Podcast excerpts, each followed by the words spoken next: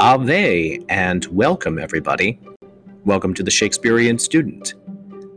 Well, the Ides of March are past, and um, we just went through what I like to call Friends Romans Countrymen Day, which is to say the day where in 45 BC, Marcus Brutus and Antony themselves presided over a funeral for Caesar, and Antony's speech whipped the crowd into a frenzy, forcing Brutus to go on the run. This is why I traditionally use March as my month to uh, talk about Shakespeare's Roman plays, especially Julius Caesar. And what better way to do that than with a podcast honoring the noblest Roman of them all, Marcus Brutus. This will not be an in depth character analysis. I won't go into every scene and speech of Brutus's.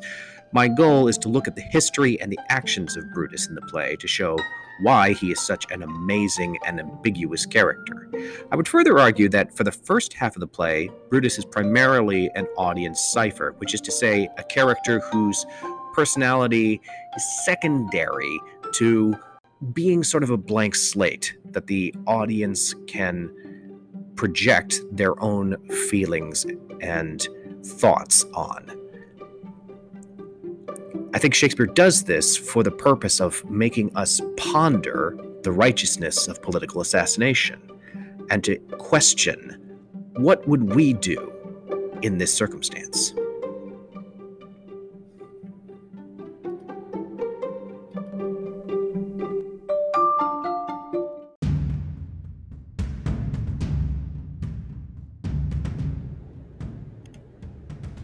Marcus Junius Brutus was born in 85 BC. Shakespeare's source for the play, Plutarch's Lives of the Noble Greeks and Romans, mentions that his desire to kill Caesar might have been tied to his family. Brutus' ancestor was Lucius Junius Brutus, the man who drove out the last king of Rome, Tarquinius Superbus, which Shakespeare dramatizes in his epic poem, The Rape of Lucrece. Lucius is Lucrece's sister. And throughout the poem, um, Tarquin's tyranny as a king is analogous to his brutal rape of Lucrece, and therefore Lucius was portrayed as a hero and an avenger.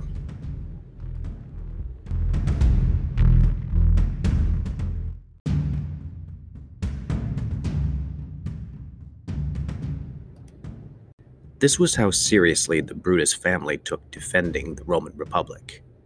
It was their core family virtue. Brutus' ties to Roman republicanism went even further than that.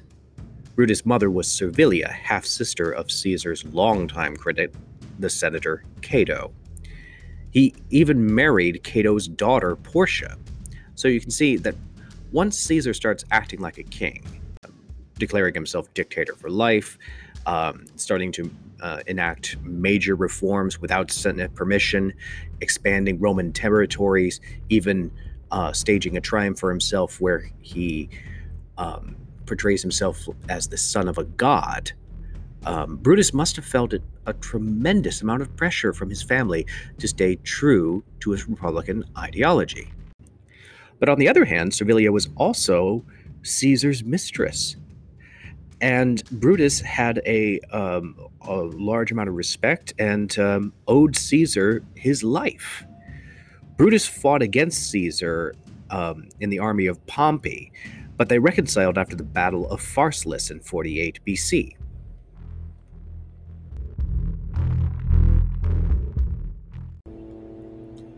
Most of those who were taken alive Caesar incorporated in his legions, and to many men of prominence he granted immunity.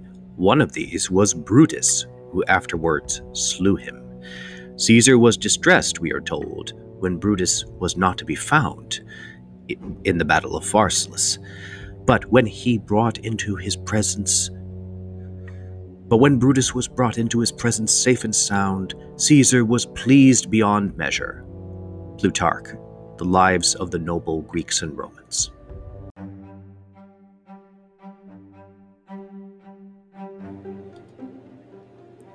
Despite his close ties to Caesar, Brutus chose to betray and assassinate him. So the question remains why? In Shakespeare's play, and in Plutarch, Brutus is persuaded by Cassius Longinus, his brother in law and colleague in the Roman Senate.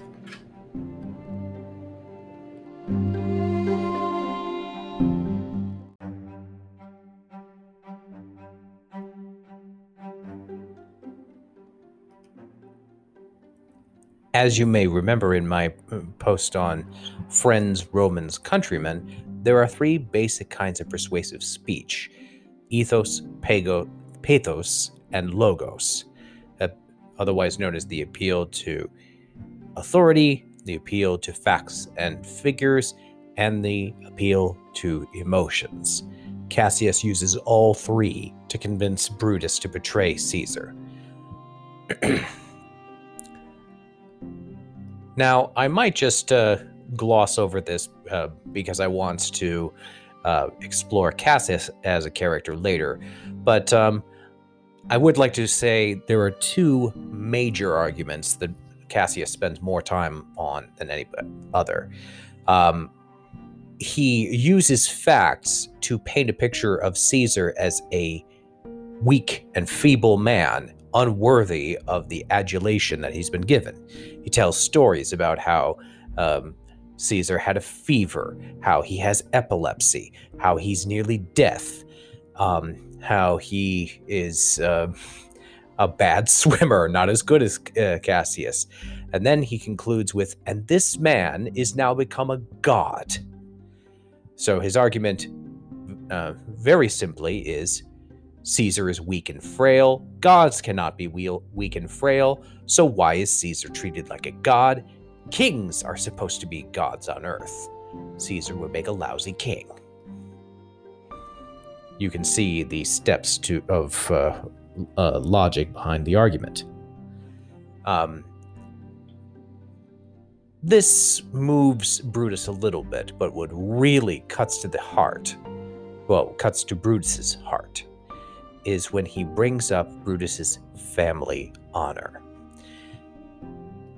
Cassius reminds Brutus of his ancestor Lucius, who we discussed earlier, and how Lucius would rather die, or rather that the devil himself rule in Rome, than seeing a king in Rome again. That is the meaning of Cassius' famous line You and I have heard our fathers say, There was a Brutus once that would brook the eternal devil to keep his state in Rome as easily as a king. So he's saying that he that Lucius Brutus would rather that the devil himself ruled Rome for eternity than have Caesar um, rule as king for one lifetime. this is the end. This is the part that really perks up Brutus, and he finally speaks up. This whole time he's been curt, cordial, but um, firmly uh, against the notions that Cassius brings out. But at the end, he he succumbs to his passion just a little bit and says, Brutus would rather be a villager than repute himself a son of Rome under the hard conditions that this time is likely to lay upon him. So Cassius realizes he's got him. Um, and Brutus sets about the sober task of helping to organize the conspiracy to kill Caesar. That night, Brutus considers the ramifications of what he's doing. It's um, in a speech that is often described as the blueprint. Well, it's often described as Shakespeare's first great soliloquy. I would argue it is the blueprint that Shakespeare came back to for a lot of his great soliloquies. The speech itself is not all that great.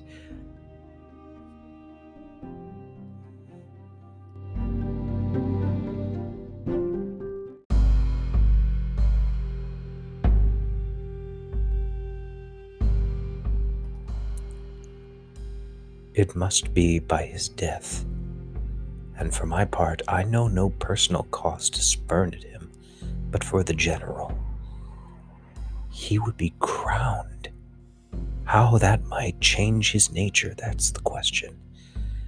It is the bright day that brings forth the adder, and that craves weary walking. Crown him? That? And then I grant we put a sting in him, that at his will he may do danger with. The abuse of greatness is when it disjoins remorse from power. And to speak truth of Caesar, I have not known when his, his affection swayed more than his reason, but 'tis a common proof that lowliness is young ambition's ladder, whereto the climber upward turns his face. But when he once attains the upmost round, he then upon the ladder turns his back, looks in the clouds, scorning the base degrees by which he did ascend. So Caesar may. Then lest he may prevent. And since the quarrel will bear no color for the thing he is, fashion it thus that what he is augmented would run to these and these extremities, and therefore think him as a serpent's egg, which hatched would, as his kind, grow mischievous and kill him in the shell.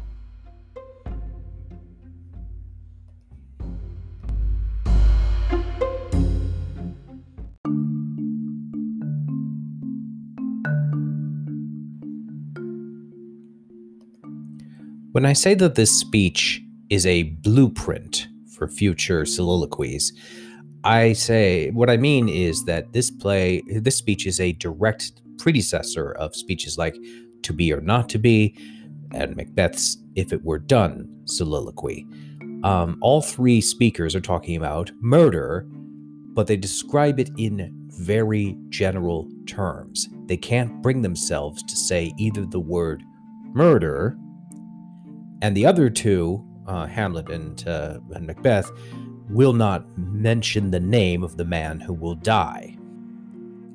It's interesting that in um, in Brutus and Macbeth, the lines run together. You'll notice that I was uh, kind of sh- uh, uh, rushing through it, um, and that's because the thoughts run on from line to line. So you have to take a breath breath in the middle of uh, uh, of lines at the uh, punctuation rather than at the ends of lines, which is the norm for Shakespearean actors.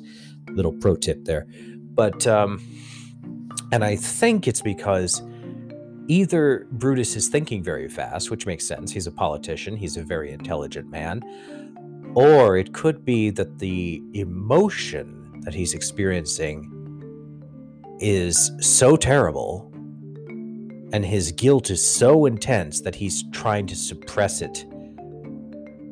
it and it's almost like there's a voice inside that he will not listen to that says, This is wrong. This man does not deserve to die. You are doing a horrible thing, and this is going to fail.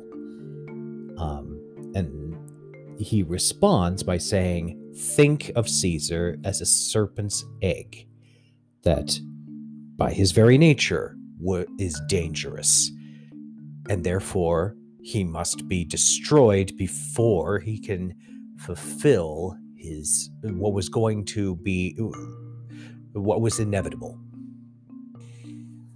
And this is part of what I mean when I say that Brutus is sort of an audience cipher. The we, he keeps his personal feelings out of this. The only real impression we get from listening to this speech and from other speeches about the uh, the assassination is that Brutus is well aware that an assassination is a risky and dangerous thing, and of course, killing somebody has within it horrible consequences. Like his father Lucius before him, like the Horatii, um, who uh, swore an oath to uh, uh, defend Rome uh, in single combat, uh, like Romulus and Remus themselves. If he's willing to kill, he is also willing to die. We don't see, um, but we don't see any personal reasons. Nor do we really get Caesar's perspective. It's completely ambiguous whether Brutus is right or wrong that Caesar wanted to become king or not. But after these two soliloquies, the one I've quoted and another one that I, am not quoting here, but you can look up for yourself, Brutus becomes more active in the play. He throws himself into the role of head conspirator. He is charismatic. He leads the conspiracy and he feels like more of a real character, especially in moments like in the part where Cassius wants everybody to swear an oath. And Brutus, in, a, in an attempt to form camaraderie, says that the cause does not need an oath.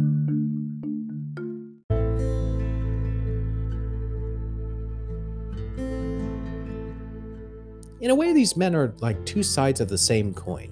Cassius is fiery but pragmatic, while Brutus is stoic but idealistic. Again, we see who Brutus is mainly by who he is not, because he's constantly around men who are the opposite of him. It's like a tragedy in itself. These men weren't melded into one man with Brutus's heart and Cassius' mind.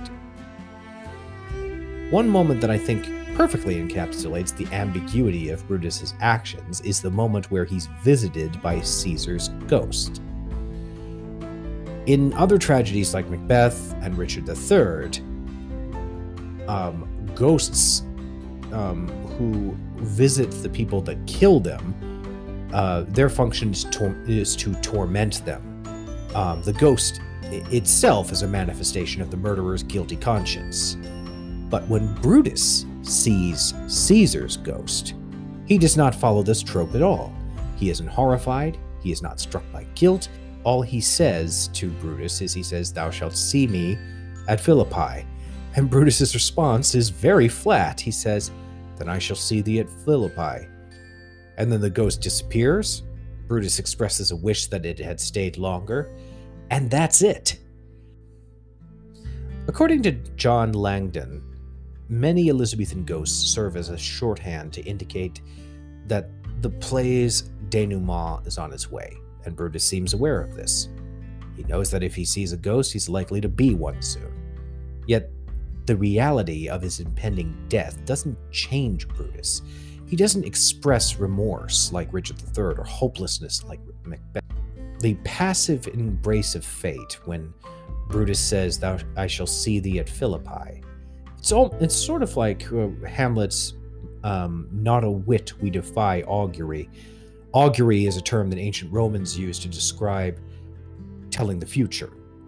Um, they would sacrifice birds and try to use their bodies in order to uh, tell the future. In fact, there is an augury that is taken um, right before um, Caesar's death uh, where they sacrifice an animal. I forget exactly if it's a bird or not, but they don't find its heart. The heart is burned clean to, uh, clean away, which is a very bad omen. But uh, Brutus, when he is confronted with auguries, he merely embraces his fate and expresses no remorse, fear, or sadness. But this also makes it hard to tell if Brutus is indeed a hero or a villain. Though Shakespeare wrote the character of Brutus as ambiguous, over the centuries, many artists and cultures have passed judgment on Brutus. Dante, in his uh, book The Inferno in the 1300s, uh, placed Brutus and Cassius in the lowest circle of hell, along with Judas Iscariot, and where they are being forever uh, eaten alive by Satan himself.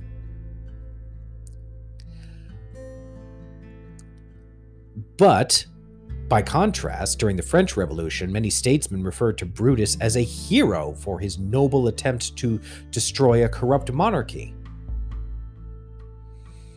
And during the, the American Civil War, John Wilkes Booth ex- expressed a uh, admiration for Brutus, which he later enacted. He tried to cast himself as a Brutus role. I'll talk about that in, in a later podcast uh, because the history of America's uh, America's fascination with Julius Caesar is a uh, large and uh, complex and deeply interesting topic. But for now, let me just say that Shakespeare, I think, wrote Brutus ambiguously. He took advantage of his stoicism and his commitment to letting himself be dominated by reason. Except for the scenes where he's masterminding the uh, the conspiracy and when he's talking to Rome, Brutus seems more like a, a intelligent audience cipher um, rather than a full character. And I think that that's deliberate. We imagine ourselves and what we would do if we got swept up in a dangerous and unpredictable time.